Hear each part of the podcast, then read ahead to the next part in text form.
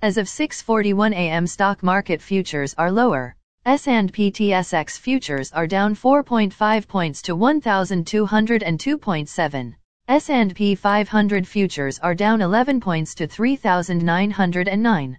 Nasdaq futures are up 1.25 points to 12008.5. VIX futures are up 0.1 points to 21.9. Asia and Europe. The Nikkei 225 in Japan was down 479.18 points to 28,143.97. The China CSI 300 was down 52.72 points to 3,967.14. The DAX in Germany is down 199.76 points to 15,430.95. The CAC 40 in France is down 83.86 points to 7,231.18.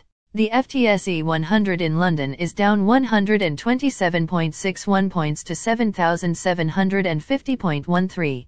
Commodity markets.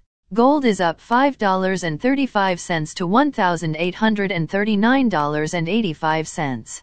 Silver is up 1 cent to $20.18. Crude oil is down 61 cents to $75.12. Copper is down 4 cents to $3.99. Natural gas is down 6 cents to $2.47. May corn is called to open lower at $6.11. May soybeans is called to open lower at $15.04. May wheat is called to open lower at $6.65. The Canadian dollar is 1.3826. The Canadian 2-year bond yield is 4.14. The Canadian 10-year bond yield is 3.18. The United States 2-year bond yield is 4.82. The United States 10-year bond yield is 3.85.